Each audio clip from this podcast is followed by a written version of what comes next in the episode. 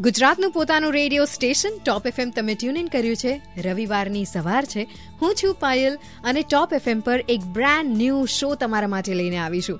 આ શો એવો છે કે જે તમને ફાયદો જ ફાયદો કરાવશે. જો તમે બધી જ વાતો સારી રીતે સાંભળશો અને તમે એને ઇમ્પ્લિમેન્ટ કરશો. શોનું નામ અમે રાખ્યું છે સ્વદર્શના. અને આ શોમાં હું એકલી નથી, કારણ કે જ્યારે સ્વદર્શનની વાત આવતી હોય ને, ત્યારે તમે એકલા કશું જ નથી કરી શકતા. તમારે એક કોચ એક ગાઈડની જરૂર હોય છે.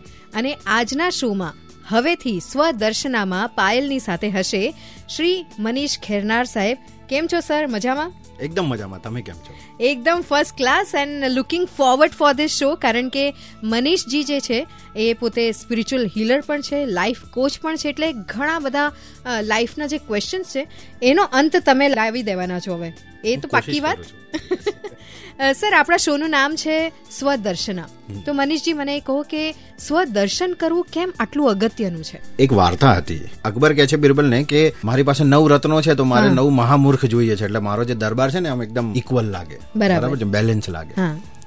તો નવ મહામૂર્ખોને શોધવા નીકળે છે બંને જણ. એમાંથી એક મૂર્ખ છે ને જે અત્યારે આપણા કામનો છે. એમાં શું હોય છે લોકો રાત્રે જતા હોય છે અને એક માણસ રોડ પર એ વખતે મશાલો લગાવતા હતા રોડ પર. તો મશાલ નીચે કંઈક શોધતો હોય છે હાંફળો ફાફળો. તો અકબર જઈને પૂછે છે કે ભાઈ તું શું શોધી રહ્યો છે?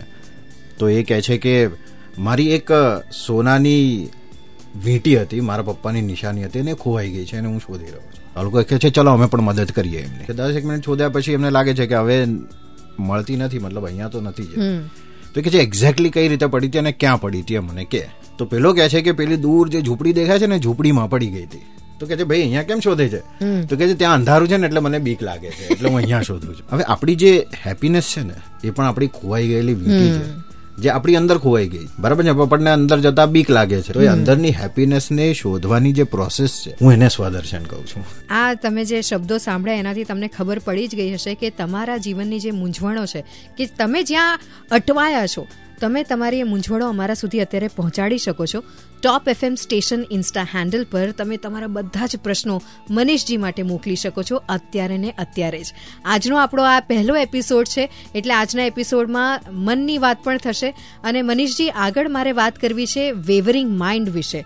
કે મગજમાં આટલા બધા સવાલો ઉઠતા હોય તો એનો અંત આપણે કેવી રીતે લાવીએ? તો બસ એ સવાલ સાથે હું આવું છું થોડીક જ વારમાં. તમે સાંભળતા રહો ટોપ એફએમ પર સ્વદર્શના, વિથ પાયલ એન્ડ મનીષ ખેરનાર. જબ સુનો, ટોપ સુનો.